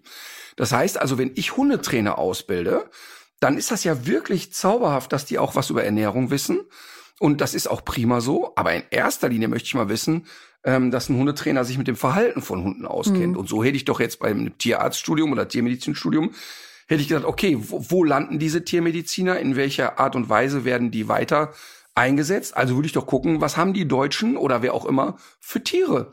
Und dann würde ich doch da eine ganz besonders starke Spezialisierung Ja, hinbauen. nur ist es natürlich so, dass Tiermediziner nicht nur Tiere behandeln, sondern es sind ja ganz, ganz, ganz weite Tätigkeitsbereiche, die unter der Prämisse der Tiermediziner laufen. Also wir fangen mal ganz äh, behende mit der Lebensmittelüberwachung an. Wir fangen an mit äh, Milchhygiene. Wir fangen an mit der Überwachung der Tiere im Schlachthof. Wir haben natürlich eine ganze Zahl an Amtsveterinären. Also es ist ja nicht nur, dass man jetzt Hund und Katze irgendwie oder Meerschweinchen und Kaninchen gesund macht, ne, sondern nee, nee, viele Tiere, die oder viele Bereiche, die niemals in der Tierarzt, in der, in der Praxis praktisch tätig werden. Ne? Ist ja total klar. Aber trotzdem könnten wir doch, bin ich mir doch relativ sicher, wenn wir uns jetzt eine Stunde zusammensetzen, kommen wir doch zu der Erkenntnis, in welchen Bereichen werden Tierärzte eingesetzt und was hätte den höchstmöglichen mhm. Schulungsbedarf innerhalb des mhm. Das ist ja keine Ohne Frage. Nur die Frage, wer macht's? Ja, du musst ja dann erstmal äh, letztendlich auch jemanden haben, der ja. dir das versiert. Und ich sage mal, Professoren wachsen nicht auf den Bäumen. Und das ist ein langer akademischer Weg, bis man dann unter Umständen auch in dem Fachbereich alle Expertisen hat, um sie dann auch entsprechend zu lehren. Ja. Das ist ja, ne? klar, ich könnten sich viele Leute vorne hinstellen und könnten aus der Praxis erzählen, so jetzt wie ich. Aber ähm, das äh, hätte natürlich viel mehr Hand und Fuß verdient, diese Thematik. Das ist richtig. Sehe ich auch so. Aber ja, und Praxis und Praxiserfahrung ist ja in den wenigsten Studiengängen gefragt. ja, wobei wir natürlich durchaus viele, ähm, also die Teammediziner müssen genau wie ich früher eben auch viele Praxiszeit verbringen. Ne? Und da kommt es eben mhm. drauf an, wo, welche, welche Praxis suche ich mir? Mhm. Weiß ich vielleicht zu dem Zeitpunkt, wo ich mir ein Praktikum suchen muss, schon, was ich später eigentlich machen will? Und das habe ich früher auch nicht gewusst. Ich wollte immer Pferdemedizin machen und bin dann letztendlich bei Kaninchen und Meerschweinchen gelandet. Apropos, das ist doch genau mein Stichwort. Wie würdest du das Verhältnis äh, jetzt rein quantitativ beschreiben, Kaninchen zu Meerschweinchen auf deinem Behandlungstisch? Oh, auf dem Behandlungstisch habe ich bestimmt zehnmal mehr Kaninchen als Meerschweinchen. Was aber vielleicht auch ein bisschen daran liegt, Katharina, dass die Kaninchenforen durchaus miteinander kommunizieren oder die Tierforen.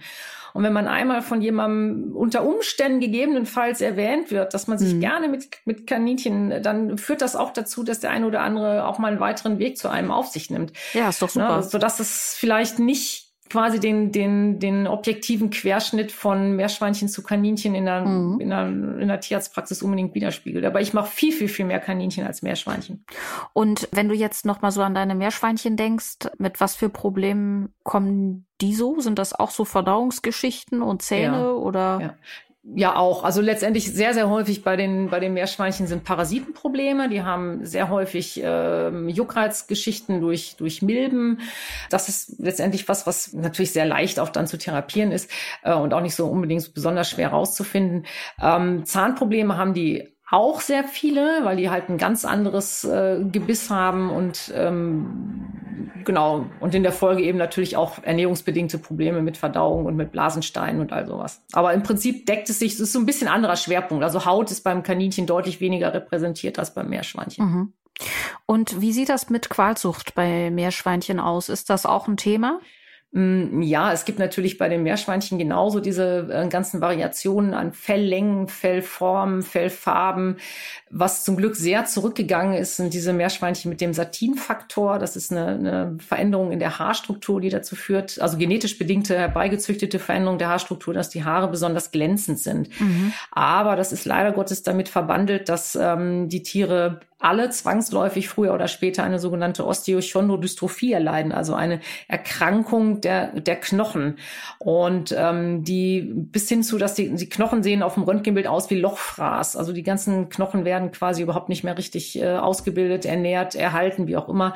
Höchstgradige ähm, Entzündungen, Arthrosen und die sind dann einfach letztendlich wie ein, wie ein alter Hund, nur mit Schmerzmitteln, wenn überhaupt, so ein bisschen äh, zu über und dann gehen die eben dann auch in den Meerschweinchenhimmel, weil das nicht, äh, nicht heilbar ist. Wie alt wird ein Meerschweinchen denn so im Idealfall? Also im Idealfall können die schon sechs Jahre alt werden. Und ein Kaninchen? Da habe ich mittlerweile ganz viele, die, die über neun, zehn, elf. Ich glaube, mein ältestes, was ich, was äh, dann an was ganz anderem ohne mein Zutun gestorben ist, das war zwölf. Ach krass. Und wird's aber, das ist das jetzt ein Extremfall? Und würdest du sagen, gibt so ein Durchschnittsalter? Ja, also normales Kaninchen, was nicht irgendwas Besonderes erleidet, soll gerne mal neun Jahre alt werden. Mhm. Ach, das krass, ist, ist normales Alter. Du hattest mir ja noch ein Foto geschickt. Ich habe das selber auch schon mal gesehen bei, bei Instagram. Ähm, diese nackten mm. Meerschweinchen, die sehen so ein mm. bisschen aus wie so ein Mikronilpferd. Danke, das war äh, genau mein Stichwort, das Mikronilpferd, genau, ja. ja.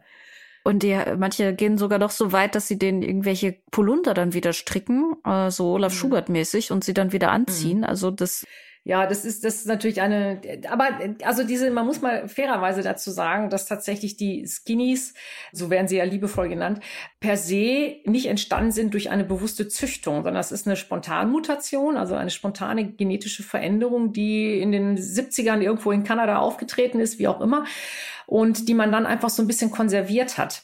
Und ähm, wenn man so im Netz so ein bisschen guckt, streiten sich da genauso wie bei den französischen Bulldoggen eben die, die Ansichten. Ne? Qualzucht ja, nein.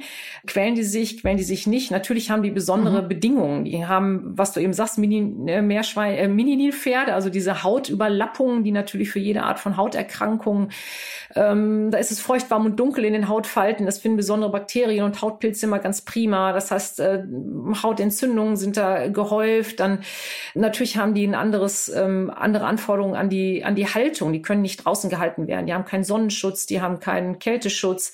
Und wenn man dann eben bedenkt, dass eigentlich artgerecht nur die Außenhaltung sein kann, fällt das den Tieren schon mal weg. Und dadurch, dass sie so viel Energie für die Wärmeproduktion aufbringen müssen, ist quasi der ganze Stoffwechsel immer auf Tempo 120, was natürlich eben auch heißt, man wird nicht sechs Jahre alt und auch nicht acht Jahre alt, sondern in der Regel eben gerne ein bisschen jünger. Mhm. Du sagst, die Außenhaltung ist eigentlich das äh, einzig artgerechte für das Meerschweinchen? Ja, letztendlich wie beim Kaninchen. Ne? Also das sind ja die, die artgerechten Haltungsbedingungen, die sich an den natürlichen orientieren. Mhm. Und natürlich gibt es auch Möglichkeiten von guten Indoor-Haltungen, aber die einzig artgerechte ist eben, denen halt ein Leben draußen zu generieren. Wenn du jetzt noch mal so an deine Meerschweinchen-Erfahrung denkst, gibt es irgendwas, wovon dir jetzt auch noch mal so für diese Podcast-Folge besonders wichtig ist, dass es bei den Hörerinnen und Hörern ankommt? Ja, natürlich. Informiert euch über die Haltungsbedingungen, über die Anforderungen an die Ernährung. Geht mit euren Meerschweinchen regelmäßig zum Tierarzt. Lasst sie untersuchen von Tierärzten, die sich gerne und äh, intensiv mit diesen Tieren äh, beschäftigen möchten, die da Lust und Zeit zu haben. Und ähm, dann können eben viele Dinge vermieden werden und auch die Meerschweinchen können ein schönes, langes, gesundes, friedliches Leben haben. Ich habe noch, bevor wir jetzt hier äh, schon dem Ende entgegengehen, ich habe noch zwei, drei Fragen mit der Bitte um ja. eine überschaubar lange Antwort. wir hatten, äh, ich hatte mir, weil ich ja hier der Wissenschaftsjournalist in der Runde bin, die Notiz gemacht. wir wollten noch ganz kurz über Schecken sprechen und ja, das steht auch auf meinem Sätzen, Zettel. mit, äh, vielleicht mit drei Sätzen erklärt, was ist das Problem bei den Schecken? Bei den Schecken ist das Problem genau wie bei den Hunden, die man äh, in der Fellfarbe in Richtung Weiß züchtet. Ja die embryonale Problematik, wenn man die Haut- und Fellfarbstoffe wegzüchtet, quasi wirkt sich zeitgleich auf die ähm, embryonale Entwicklung zum Beispiel im Verdauungstrakt auf. Also Nervenzellen, die für den Verdauungstrakt zuständig sind, werden da unter Umständen mit äh, beschädigt. Und die Schecken, die gibt's ja in verschiedenen starken Ausprägungen, haben leider Gottes gehäuft Verdauungsprobleme, und zwar Darm, Darmlähmungsprobleme. Es gibt da so einen Begriff des Megakolons oder Chaplin-Kolon. Und das sind letztendlich Schecken, die ähm, darunter leiden, weil es halt genetisch so verbandelt ist. Und zwei Schecken darf man eben nie miteinander paaren. Das ist so wie mit den reinen Mölls, also mit den Homo, ne, du erinnerst dich, mhm. dass man die e-, eben nicht miteinander verpaaren darf, weil dann äh, eben letale, nicht lebensfähige weiße Kaninchen entstehen. Ja, und das äh, wirklich, passiert eben leider. Höre, ne? Wenn ich wirklich so was höre, da stehen Leute bei mir beim Bücherstand oder wollen am Ende noch ein Foto machen. Ja, hören Sie mal auf zu sagen, dass das mit der Möllzüchtung ein Problem ist. Und ich stehe da und sage, ja, aber ich meine, wir können es doch nicht schönreden. Also wenn ich zwei Hunde miteinander nicht verpaaren darf, äh, weil es ein genetisches Problem gibt, dann können wir doch nicht schönreden, dass das unproblematisch ist. Ja, und dann ziehen die dann ab unter Abgesang schmutziger Lieder. Und ich finde das wirklich krass, dass Menschen dann wirklich allen wissenschaftlichen Erkenntnissen zum Trotz es trotzdem machen. Und ich finde es wirklich verrückt, dass es auch in dieser, ja, bei den kleinen Tieren genauso ist, war mir nicht klar.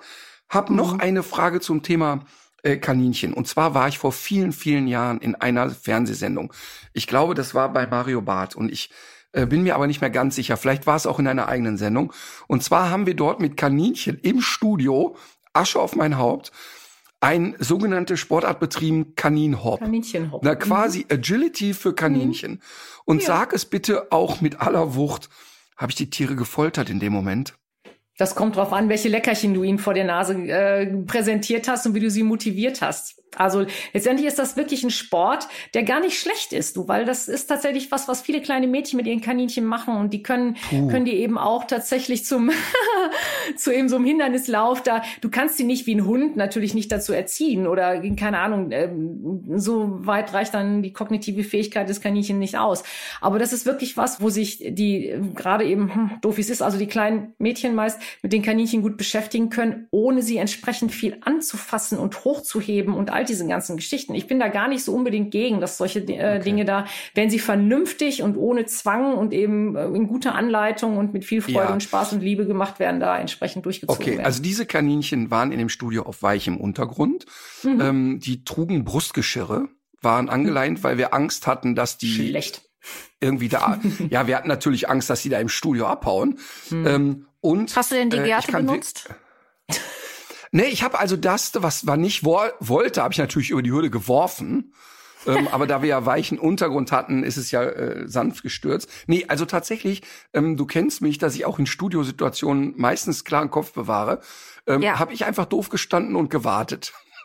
Und eine ganze Zeit ist gar nichts passiert. Und dann war es, als wenn jemand einen Düsentrieb angeworfen hat, ist dieses Tier tatsächlich mit, vielleicht laienhaft gesprochen, aber mit großer Begeisterung durch den Parcours geflitzt. Ich war mir aber nicht ja. so sicher, ob es nicht vielleicht doch, ob wir da uns jetzt der Tierquälerei schuldig machen. Dann habe ich noch eine letzte Frage, nee, zwei Fragen habe ich noch. Die äh, Katharina Addig oh. ist ja nicht nur Fangirl von Olli Schulz, sondern hält ja Olli Schulz auch für einen Tierexperten. Ist der Nackt Das stimmt nicht. Ist der Nacktmull eigentlich ein Nagetier? Weil die Katharina denkt ja darüber nach, mit Olli Schulz auszuwandern. Die wollen ja gemeinsam nach Australien gehen und dort von Nacktmullzucht leben. So, warte, ich google das mal schnell. kann ich dir auch nichts zu sagen, Katharina. Ich kann dir nicht helfen. und kriegt so eine Nacktmullmama ja. direkt 20 Tiere? Gehört dazu gehört dazu. Nee, ich würde das mit, ähm, ich würde, ich lehne dieses Lebensmodell, was du da gerade für mich skizziert hast, ab. Ähm, was ich mir aber vorstellen könnte, wäre so ein ähnliches Matriarchat zu führen, wie der Nacktmull oder die Nacktmullin es eben tut. Aber Ol kann ich mir vorstellen. Aber was, ein Leben aber mich. was du nicht weißt, Olli Schulz hat dich schon bei Goodbye ja. Deutschland angemeldet. Und ein Kamerateam wird euch begleiten, wie ihr Europa verlasst, nach Australien geht und dort die weltweit größte Nacktmullfarm gründet. Also von daher, es war eine sehr schöne Zeit mit dir. Dann noch eine letzte Frage an unsere Tierexpertin. Wenn ich den Reiher im Garten erschieße, mache ich mich ja strafbar. Aber gibt es denn nicht, Richtig. gibt es denn nicht irgendetwas? Ich habe heute am Teich gestanden und ich habe einen Lieblingsfisch tatsächlich, der aussieht wie ein Straßenköter, finde ich. Das ist mein Liebling. Und da habe ich heute 20 Minuten auf den gewartet.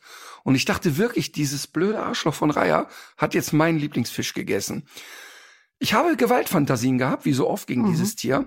Könntest du mir jemanden empfehlen, der sich auskennt mit, wie vertreibe ich den Reiher? Leider bin ich da völlig unwissend. Ich kann den niemanden empfehlen, der irgendwie mit einem Katapulten Glöckchen um den langen Hals schießt oder sowas, damit der Fisch frühzeitig hört, wenn der Reihe angeflogen kommt. Keine Ahnung, bin ich, habe ich immer schon mal mit drüber nachgedacht, wenn du die traurigen Geschichten über deinen Teich erzählt hast in den Folgen, mhm. kann ich dir leider nicht helfen. Sorry. Ich glaube, man muss den Goldfisch irgendwie aufrüsten. Ja, aber übrigens. Ich glaube, man muss in übrigens, diese Richtung ne, denken. Ich habe jetzt gelesen, ähm, die, die Fische haben sich ja hier so wunderbar entwickelt. Das ist wirklich ganz toll. Also mein, mein, mein Teich hat inzwischen Trinkwasserqualität. Das ist echt kein Witz.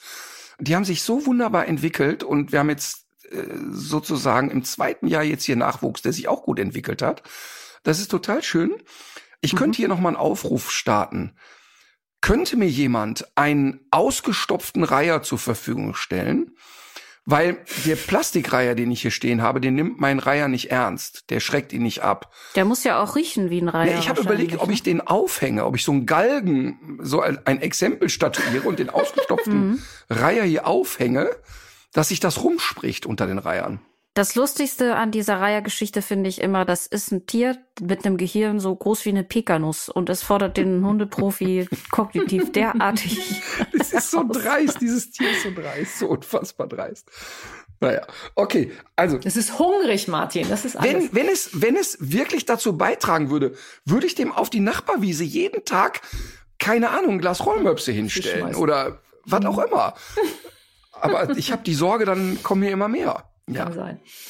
So, äh, darf ich dann auch noch zwei Fragen loswerden oder? Unter ähm, Protest. Gut, ich habe eine noch und zwar ähm, habe ich jetzt aus den Gesprächen äh, im Rahmen der Recherche immer wieder gehört, dass viele Kaninchen sterben, unnötigerweise sterben, weil die Leute zu lange warten, um zum Tierarzt ja. zu gehen und dass das insbesondere, wenn ein Kaninchen nicht mehr frisst, dass dann wirklich Handlungsbedarf mhm. ist und nicht so wie bei einem Hund, dass man mal guckt, wie es am nächsten mhm. Tag ist, sondern dass hm. es schnell gehen muss. Würdest du das bestätigen? Das ist absolut, absolut, absolut, absolut richtig, weil die Kaninchen haben einen sogenannten Stopfmagen. Die haben also eine sehr, sehr wenig selbstaktive Verdauung. Wenn man so ein Kaninchen operiert, dann kannst du durch so eine Darmwand kannst du Zeitung lesen. Das heißt, die ist wirklich papierdünn, hauchdünn, wenig Eigenmuskulatur und diese ganze Verdauung schiebt eigentlich nur weiter, wenn von oben ständig was reinkommt in den Magen, aber auch nur dann, wenn es den Magen verlassen kann. Ja, und wir haben ähm, sehr, sehr häufig eben Kaninchen mit einer sogenannten Magen- oder Magen-Darm-Lähmung, weil zum Beispiel jetzt apropos Kango, Angora etc. pp. sich Haarballen im Magen befinden und dann letztendlich den, äh, den Magen entsprechend verschließen. Und da kannst du dann oben so viel reinstopfen, wie du magst. Das geht halt aus dem Magen nicht mehr raus. Folglich geht auch im Darm nichts mehr weiter. Und das sind schon wirklich internistische Notfälle, wo man tatsächlich nicht bis zum nächsten Tag warten kann oder sollte. Ne? Das ist äh, leider mhm. Gottes ja auch täglich Brot, weil genau das, ach, wir warten mal ab, wie es morgen ist, eben dann auch sehr schnell fatal sein kann fürs Tier. Okay. Dann wäre ich eigentlich so weit, dass ich meine äh, Tipps loswerden könnte. Soll ich da mal einfach direkt mit weitermachen? Ja, bitte sehr. Also Kaninchenwiese.de, Meerschweinchenwiese.de, das haben wir heute schon ein paar Mal gehört und haben auch schon die Vorzüge rausgestrichen. Viola Schillinge macht da wirklich eine unglaublich gute Arbeit und investiert sehr, sehr viel Zeit, ähm, recherchiert und vor allem erklärt sie aber auch vernünftig. Ja. Und ich glaube auch, das ist das Erfolgsrezept dieser Seite, dass man als Tierhalter einfach rafft, warum man bestimmte Dinge tun und andere lassen sollte. Und sie hat mich aber auch noch mal darum gebeten, auch noch mal auch so ein paar Verhaltens- und Haltungsbedingungen hinzuweisen. Also zum Beispiel sagt sie, dass der Platzbedarf bei einem Kaninchen immer wieder unterschätzt wird. Er sei im Grunde so wie bei einer Katze, wenn man sich da mal das äh, Aktivitätslevel ansieht von einem Kaninchen. Ähm, Kaninchen können ein Meter hoch springen, können 40 bis 60 kmh schnell werden. Hättest du das gedacht, Martin? Äh, mit dem hohen Springen ja, die Geschwindigkeit habe ich nicht so gedacht. Mhm. Hätte ich auch nicht gedacht. Und die sind auch nachtaktiv und wechselaktiv. Mhm. Also es kann sein, dass man sich so im Kinderzimmer da irgendwann mal wundert, warum das Kaninchen denn die ganze Zeit noch herumrührt. Ist also auch für die Käfighaltung im Kinderzimmer überhaupt nicht äh, geeignet. Äh, sechs Quadratmeter gelten als absolutes Mindestmaß und das wird dieses, dieser Platzbedarf, der wird besonders unterschätzt. Es gibt auf dieser Seite kaninchenwiese.de ein tolles Bild und äh, zwar ist das ein Tier in einem Käfig und da, ähm, jetzt weiß ich ehrlich gesagt nicht mehr, ob es ein Meerschweinchen oder ein, ein, Kaninchen ist. Aber man soll, die sechs, man soll die sechs, man soll die sechs Fehler bei der Haltung mhm. ähm, ent, äh, entdecken. Also zum Beispiel diese berühmte Trinkflasche, die immer überall hängt, dass das überhaupt nicht gut ist, weil sich da Keime sammeln. Das ist ein Kaninchen übrigens dann, dass es überhaupt in der Einzelhaltung ist. Also Kaninchen brauchen die Gesellschaft und so weiter und so fort. Also ähm, man sollte sich da wirklich ganz genau informieren vorher. Und hier kommt Burg Nagezahn ins Spiel, von der heute auch schon des Öfteren die Rede war. Es ist ein Lebenshof für die Kleinsäuger. Es gibt auch noch Degus, Meerschweinchen, Chinchilla, Ratten, Farbmäuse und Hamster. Es findet dort keine Vermittlung statt, sondern man muss es eher als Begegnungsstätte begreifen zwischen Mensch und Kleinsäuger. Und zwar genau mit diesem diesem Hintergedanken, dass man sich da vielleicht mal als äh, Familie einen Nachmittag umgucken kann und sehen, wie sieht denn eigentlich eine vernünftige Meerschweinchenhaltung, wie sieht eine Super. vernünftige Kaninchenhaltung aus und was hat ein Kind eigentlich von einem Kaninchen oder einem Meerschweinchen? Es ist eben kein Kuscheltier. Sie wollen nicht gekuschelt werden und also bei vielen Familien, die, die dorthin gehen, ist es dann nach diesem Besuch dann auch schnell mal die Luft raus. Super. Super, super gut. Und natürlich sind diese Leute ehrenamtlich äh, unterwegs, beziehungsweise auf Spenden angewiesen. Und das haben wir ja tatsächlich auch schon beim Thema Hund immer wieder gesagt. Es gibt jetzt gerade diese Schwämme von Tieren, die in Tierheim landen oder eben in solchen Einrichtungen. Und das heißt aber, dass die Tierschützerinnen und dann die Folgen der Qualzucht ausbaden müssen, weil sie auch die Operationskosten tragen. Und das ist natürlich besonders bekloppt, dass gerade die Leute, die sich so kümmern, ähm, dann auf diesen Kosten sitzen bleiben. Also ja, ist klar, dass, dass, dass da auch Unterstützung gefragt ist. Okay, Burg Nagezahn äh, ist auf Spenden angewiesen. Wir gehen wie immer mit gutem Beispiel voran. Wir spenden 500 Euro an Burg Nagezahn und äh, bitte alle anderen mitmachen. Jeder Euro zählt da total. Antje, was ist dein Tipp? Und auch die Kaninchenwiese ist natürlich auch auf Spenden angewiesen. Sorry, aber das muss ich jetzt sagen, weil die macht das natürlich neben dem Studium und die steckt da so dann, viel Arbeit rein. Dann ist doch, aber dann ist wunderbar, dann spenden wir an beide. Finde ich gut. Ja. Hervorragend. Ja, mein Tipp hat Katharina jetzt im Prinzip ja schon äh, sehr ausführlich kommuniziert. Also sich im Vorfeld organisieren, Kaninchenwiese.de, Burg Nagezahn, prima.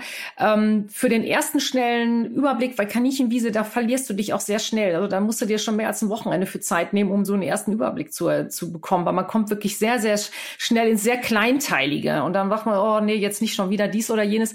Ich liebe diese Seite, empfehle sie allen meinen Kaninchenhaltern, würde aber so als ersten groben Überblick gerne nochmal diese TVT-Seite, also Tierärztliche Vereinigung für Tierschutz, weil das sind vier Seiten, vier DIN A4 Seiten für Kaninchen und für, äh, für Meerschweinchen, wo man schon sehr kondensiert eben genau das, was Kaninchenwiese sehr ausschweifend und äh, sehr detailliert wiedergibt, entsprechend schon mal lesen kann. Und dann fällt es vielleicht schon direkt flach, dass man Kaninchen ins Kinderzimmer stellt. Also informieren im Vorfeld, was du auch immer sagst, Tiere, die es gibt, die gibt's eben, denen muss man ein möglichst gutes Leben äh, bieten, aber bitte keine Wiederholungstäter sein, sondern sehen, dass man die individuellen Bedürfnisse entsprechend beim Folgetier. Genau, Musiktipp habe ich nicht, da hatte ich Katharina schon darum gebeten, dass ihr mich da rauslasst. okay, also ich habe dafür äh, extra zwei. Nein, nein, ich wollte gerade sagen, ich ahne Schreckliches. Die, also wirklich die gesamte Hörerinnenschaft wäre ja glücklich, wenn Katharina mal eine Woche keinen Tipp abgeben würde. Das ist, naja, gut. Okay, lange kurzer Sinn. Ich möchte gerne empfehlen die Internetseite rheincleanup.org slash de. Und wir haben schon mal drüber gesprochen. Es ist eine Organisation, die aufruft, die Flussufer in Deutschland und die Flüsse in Deutschland von freiwilligen privaten Helfern säubern zu lassen. Das hat mal in einem ganz kleinen Rahmen angefangen. Inzwischen betreuen die 15 große und kleine Flüsse in Deutschland. Und die nächste Aktion ist am 10.9. Man kann sich auf der Seite rheincleanup.org/de kann man tatsächlich gucken, welcher Fluss ist davon jetzt irgendwie oder ist da integriert und man kann sich da anmelden. Man darf natürlich auch einfach so dahin gehen, man kann aber gucken auf der Seite, welcher Fluss in meiner Region ist betroffen und wie kann ich da mitmachen. Man trifft da wirklich sehr, sehr nette Menschen. Es ist nicht nur, wir haben was Gutes getan, sondern das ist eine wirklich sehr, sehr schöne Begegnung.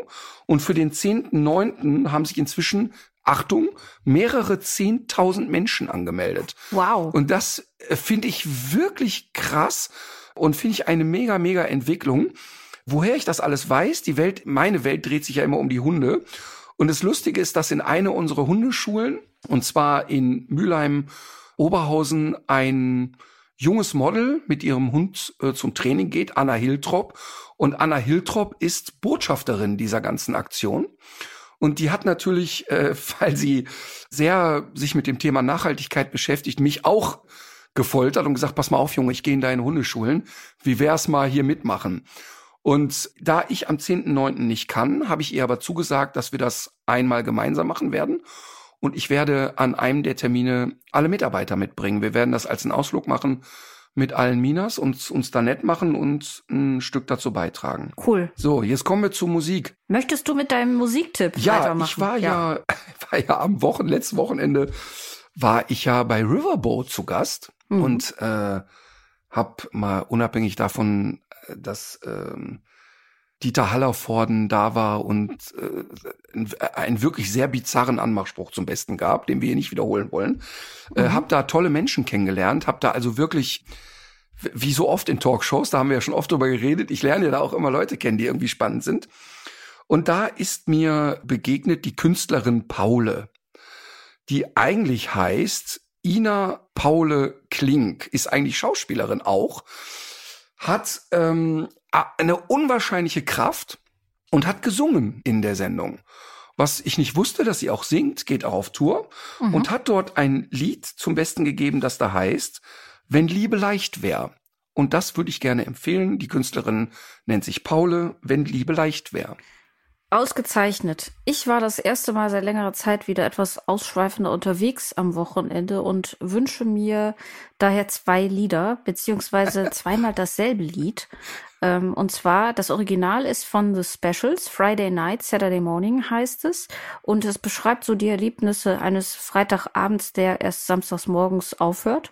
Und das Original ist schon wirklich toll, aber fast noch besser ist die Version von Nouvelle Vague äh, von Friday Night, Saturday Morning. Die haben ganz viele so 80er Jahre Klassiker in andere Stile übersetzt.